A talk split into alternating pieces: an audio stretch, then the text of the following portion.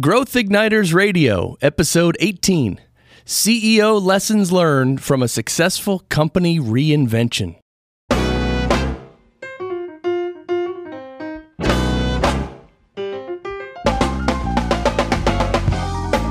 This episode is brought to you by Business Advancement Incorporated, enabling successful leaders and companies to accelerate to their next level of growth. On the web at businessadvance.com. And now, here's Pam and Scott. Thanks, Chris. I'm Pam Harper, founding partner and CEO of Business Advancement Incorporated. And with me is Scott Harper, my business partner and husband. Good morning, Pam. It's great to be here with you again. And if this is your first time out there listening to Growth Igniters Radio, our purpose is to spark new insights, inspiration, and immediately useful ideas for leaders to take themselves and their companies to the next level of success. So, Pam, what's our topic for today? It's the story of a successful company reinvention. And this is an incredibly important story because no matter what the industry, there are times when every company hits high points, but also when they hit the low points due to the complexity of the business environment. Oh, that's true. For example, this complexity includes things like changes in technology, new customer needs, new competition, regulatory issues, different business models, all sorts of things. And in pharma, of course, you've got ups and downs that go with R&D that are just part of the environment. The question is, however, what is it that you do when you're facing a low point? And how do you decide how to get back up to the top? Exactly. And today we're going to be speaking with Dr. Francois Nader, a prominent leader in the biotech industry who faced that very situation. Between 2008 and 2015, he led NPS Pharmaceuticals through a dramatic reinvention to become a leading global biotechnology company focused on delivering innovative therapies to patients with rare diseases. This culminated in the sale of NPS to Shire Pharmaceuticals this past January for $5.2 billion. Pretty impressive. It is. Dr. Nader currently serves as chairman of the board of directors of Acceleron Pharma and is also board director at several emerging biotechnology companies.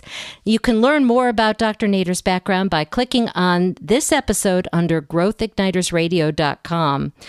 Francois, welcome to Growth Igniters Radio. Good morning, and thank you for having me on the show. Well, it's our pleasure.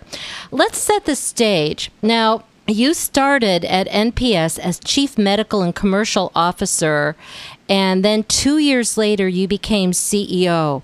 What was the challenge NPS faced when you became CEO? Well, the major challenge that NPS faced when I joined was the fact that the company was gearing up to launch its first product in osteoporosis, very large market. And fortunately, the regulatory process did not go exactly as the company had predicted, and the company received an approvable letter from the FDA, which in our world means that the product could not be approved with what was submitted. So with that, the company got into a scratching halt, trying to redefine its future, knowing that the product could not be approved within the timelines that the company originally planned for. And therefore, a whole strategy and whole reinvention had to take place. Wow. So how did you decide then what to do next? How did this reinvention get started? Well, it started by something that we ought to do in those situations is really stop and think rather than jumping into action. And the stop and think for us was really mainly geared towards assessing what the situation was that we ended up with. And if I look at the situation, it was pretty dire because the company had lost about 80% of its market value. We had a cash burn of around $140 million a year.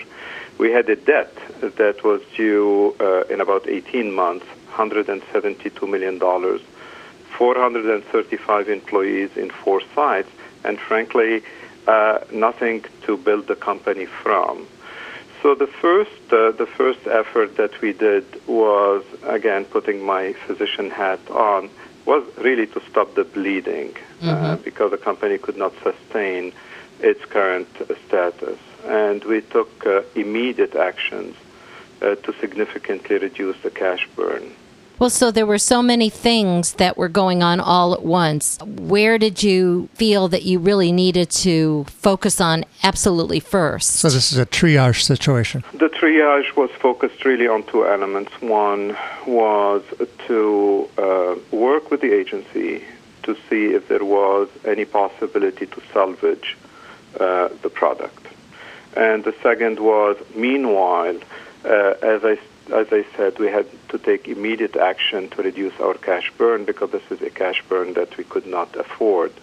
Mm-hmm. So we approached it from three different perspectives. The first one was to, unfortunately, eliminate our commercial and medical organization and all related field operations.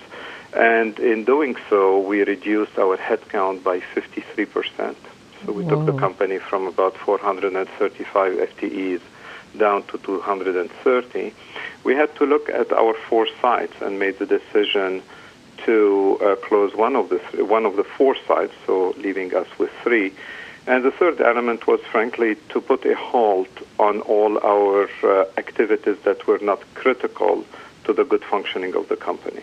So these were the three measures, if you will, that we took really from day one, to make sure that we have enough time, or we create enough time for us to decide and devise the next steps of our strategy.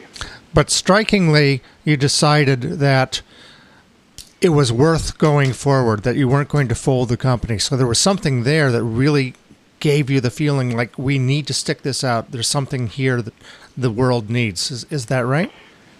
That's true, and that's probably the key turnaround of the situation, because one could think that, okay, we're done, and therefore we can take the company down a different path, which would have resulted into a, for all practical purposes, shutting down the company the way we knew it.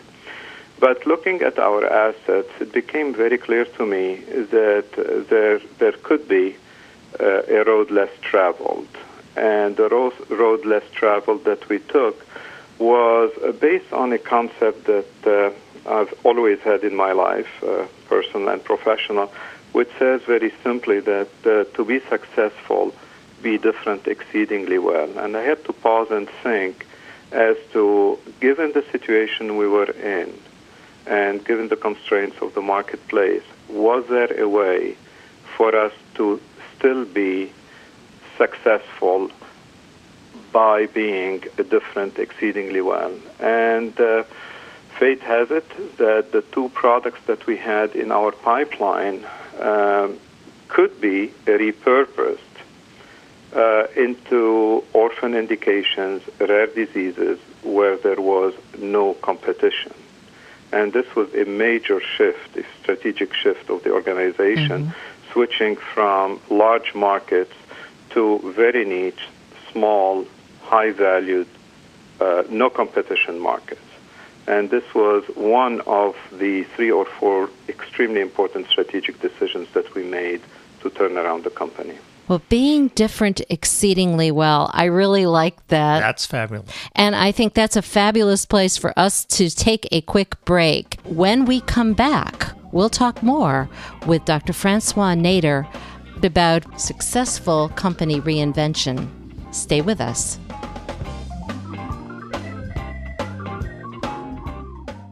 You're listening to Growth Igniters Radio with Pam Harper and Scott Harper. Brought to you by Business Advancement Incorporated, on the web at businessadvance.com. We enable successful companies to accelerate to their next level of innovation and growth. If you like what you're hearing, spread the good word. Go to growthignitersradio.com, select episode 18, and use the share links for Facebook, LinkedIn, and Twitter at the top right of the page to tell your social media communities all about us.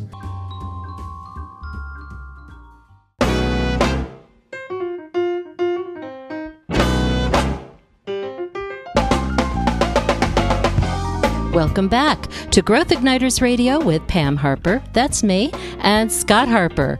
We're talking with Dr. Francois Nader, who as CEO of NPS Pharmaceuticals led their reinvention, culminating in a $5.2 billion sale to Shire Pharmaceuticals. Francois, how can people reach you with any questions? They can reach me at francois.nader@jesra.com, and jesra is spelled JESRA.com.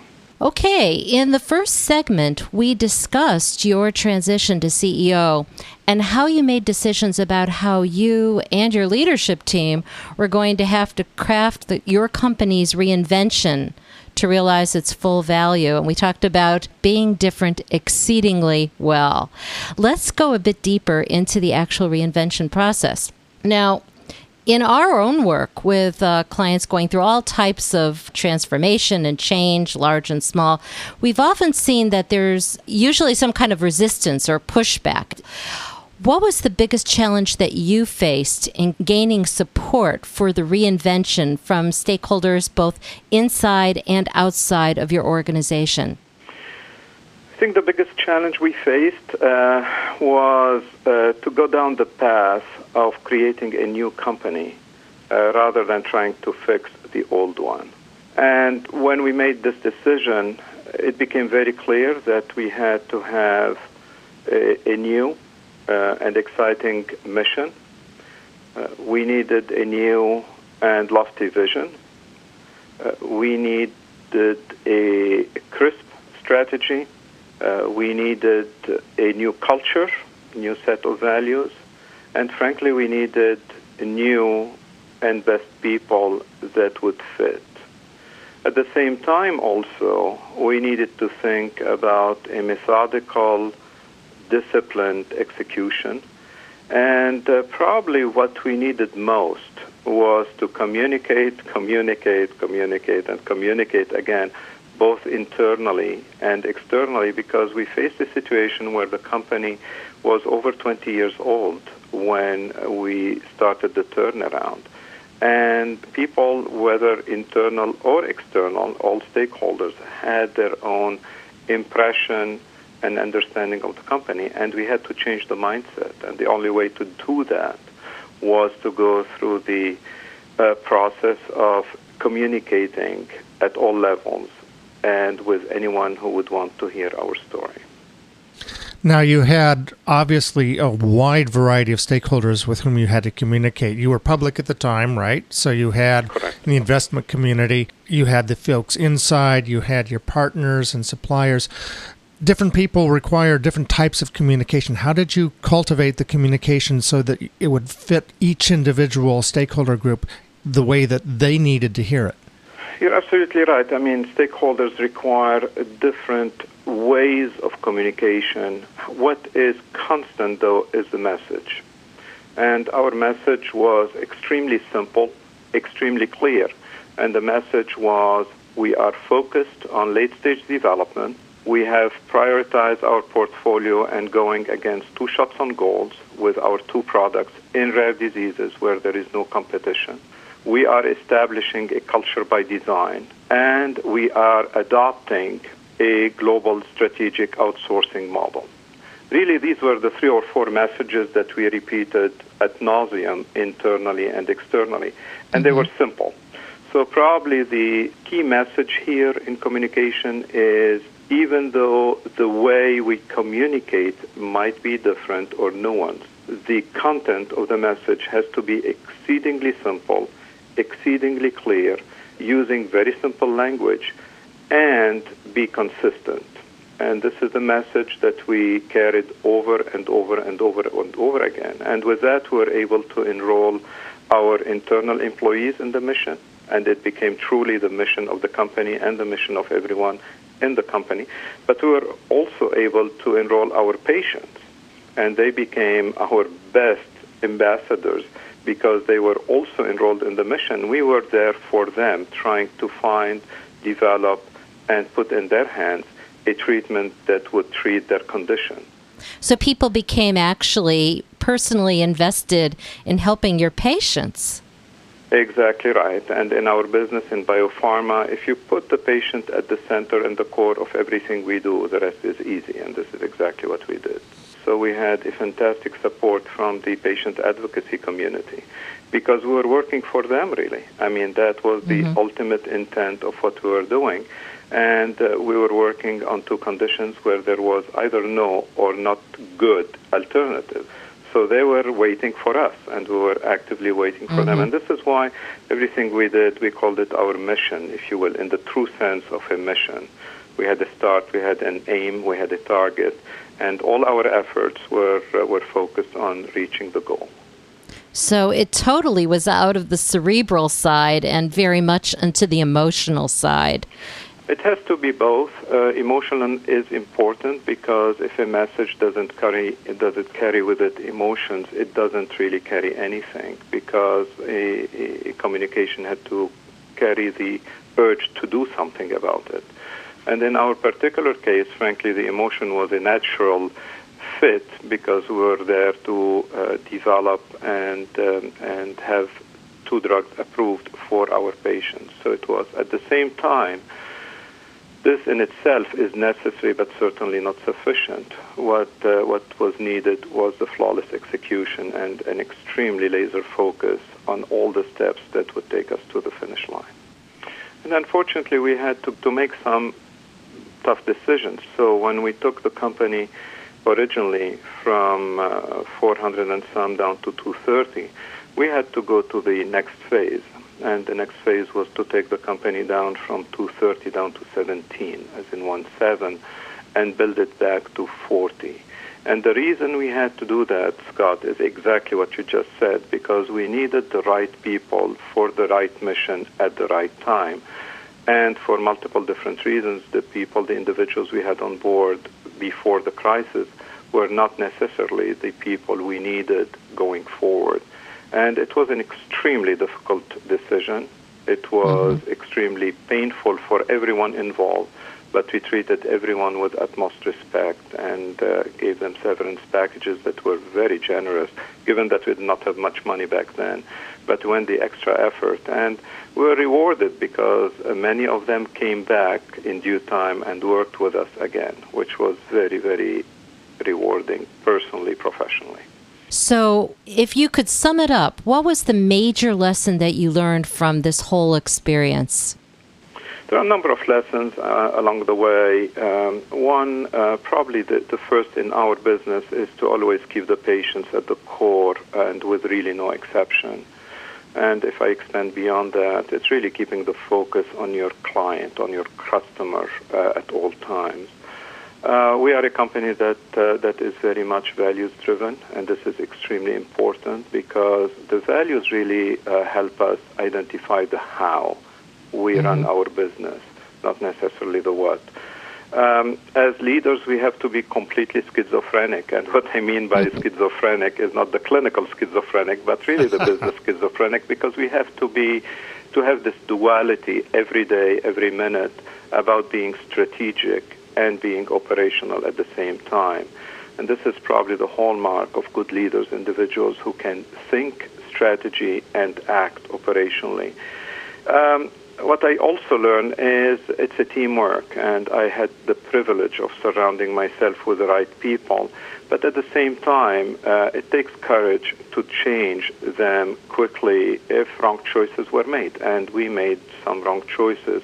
But ultimately, I had a terrific, terrific team around me that made my life so much easier. One thing I learned also is the fact that in any situation, especially in a turnaround where it's totally uncharted water, is really to seek help before it becomes needed. And there are a bunch of people who could offer help, but often as leaders, we think we know everything about everything, and it takes a humility, if you will, to look at others and seek for help. And last but certainly not least, as leader, I encourage everyone to be themselves and try to have fun doing what they're doing, because life is too short. And we're on a mission, but the mission, as difficult as it is, has to generate an enjoyable journey Otherwise, it's probably not worth it. So it sounds like so many lessons that you came away with from this experience. Well, we want to talk in the next segment with you about some actionable steps that people can take in their own companies. So we're going to take a quick break. And when we come back, we'll continue our conversation with Dr. Francois Nader. Stay tuned.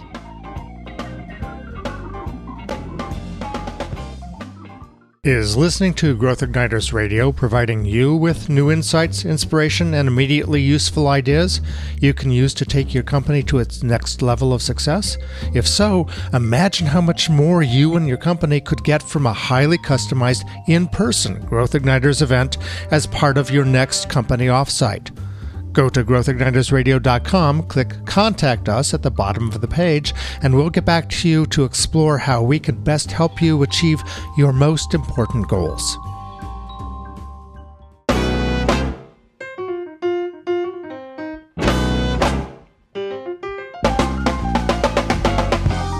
Welcome back to Growth Igniters Radio with Pam Harper and Scott Harper.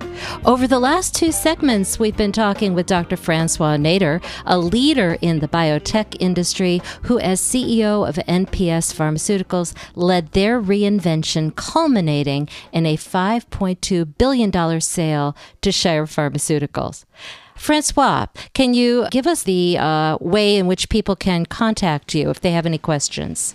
Sure, I can be reached at francois.nader@jesra.com. And again, jesra is JESRA.com. Okay. Well, now getting back to specifics, let's talk about some specific advice that you can give our listeners that they could immediately apply to their own organizations regarding company reinvention and transformation. What would be the biggest thing that you would say they should do, just for starters? For starters, I would suggest that instead of trying to fix the old, try to create the new. And that's probably the biggest lesson I've learned throughout this process. And what I mean by that is redefine the mission of your company, redefine what your core competencies are, redefine what the culture you want to be in the organization, change the people if need be, and also redefine the execution model. And rather than trying to fix the old, build something new. So sometimes there's a point where you have to just say, this is enough, it's time to just push the button on reinvent. That's correct, and the internal word we used was to reboot the system. Reboot. Mm-hmm. Yeah. And really challenge your assumptions about the whole company and what it was about. Exactly right, because in those situations, one thing that we tend to underestimate is the power of choice. There are always choices, and the choices are multiple. And at times we box ourselves with one choice or one outcome, saying that's it. Well, if we use a little bit of creative thinking, there are multiple choices. Now, the challenge we have is not the availability of choices, is to make the right choice and stick with it. And that's exactly what we need as leaders. Absolutely. We're right there with you on that. So what's another piece of advice then? Probably the second piece is really a disciplined and methodical execution. Because here again, I mean, once we've made the choice, once we decided what the strategy is, the proof is in the pudding. And the only way to create value is through execution. Ideas per se do not create value. Putting ideas in action creates value. And this is what we try to do. And in our execution, the execution for us took multiple different facets. One that was critically important was the how, again. And we set a number of values that were our guidelines, if you will, in the how we operate. We were very methodical in planning ahead of time and thinking through the execution. But also we adopted an execution model that allowed us to have a lot of flexibility, and it was a global strategic outsourcing model where we retain internally our core competencies in terms of subject matter experts and project managers, and contracted everything out, because out there are individuals and companies that can do this particular segment of our business much better than we can, and we relied on them and create very strong partnerships.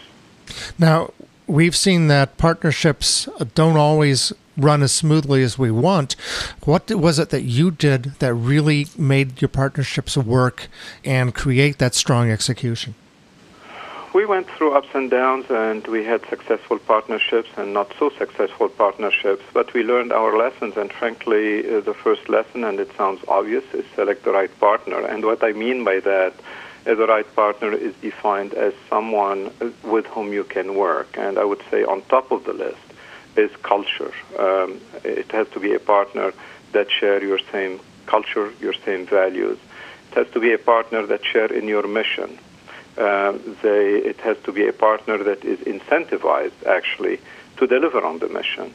It has to be a partner that is the right fit. And what I mean by that is, depending on the size of the company, the partner has to be of equivalent or corresponding size. And to be more specific, you need to be very important for your partners, but you cannot be too important, or you cannot be not important enough.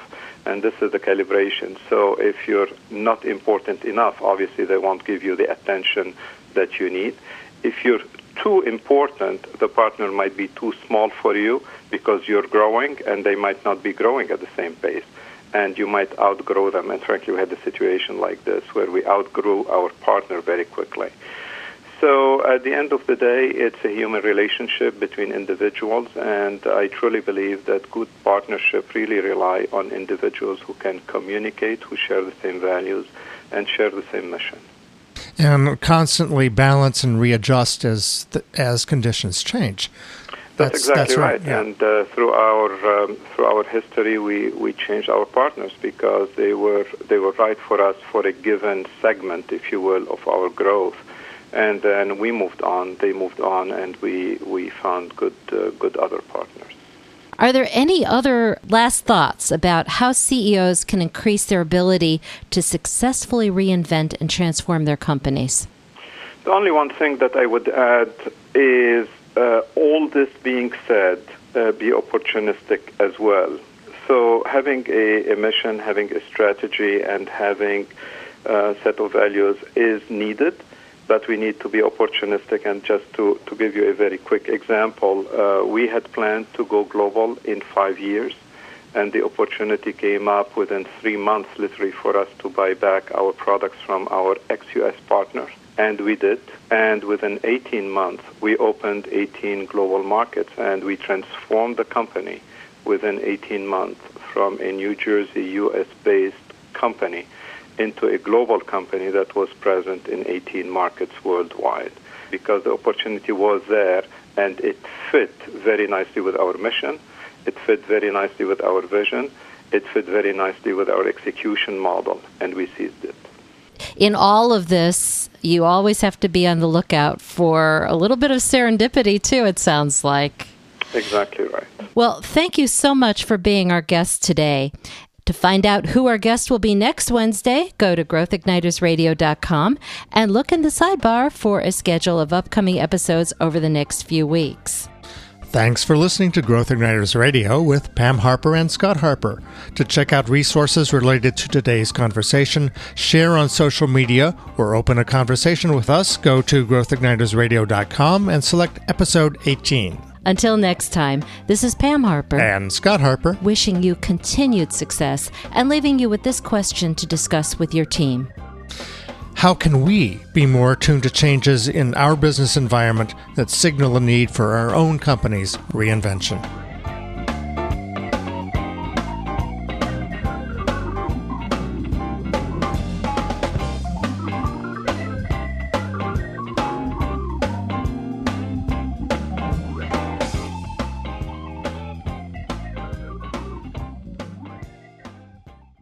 Growth Igniters and Growth Igniters Radio are service marks of Business Advancement Incorporated. All Growth Igniters Radio episodes are copyrighted productions of Business Advancement Incorporated, intended for the private use of our audience. Except as otherwise provided by copyright law, All other uses, including copying, editing, redistribution, and publication without prior written consent of Business Advancement Incorporated, are prohibited. All rights reserved.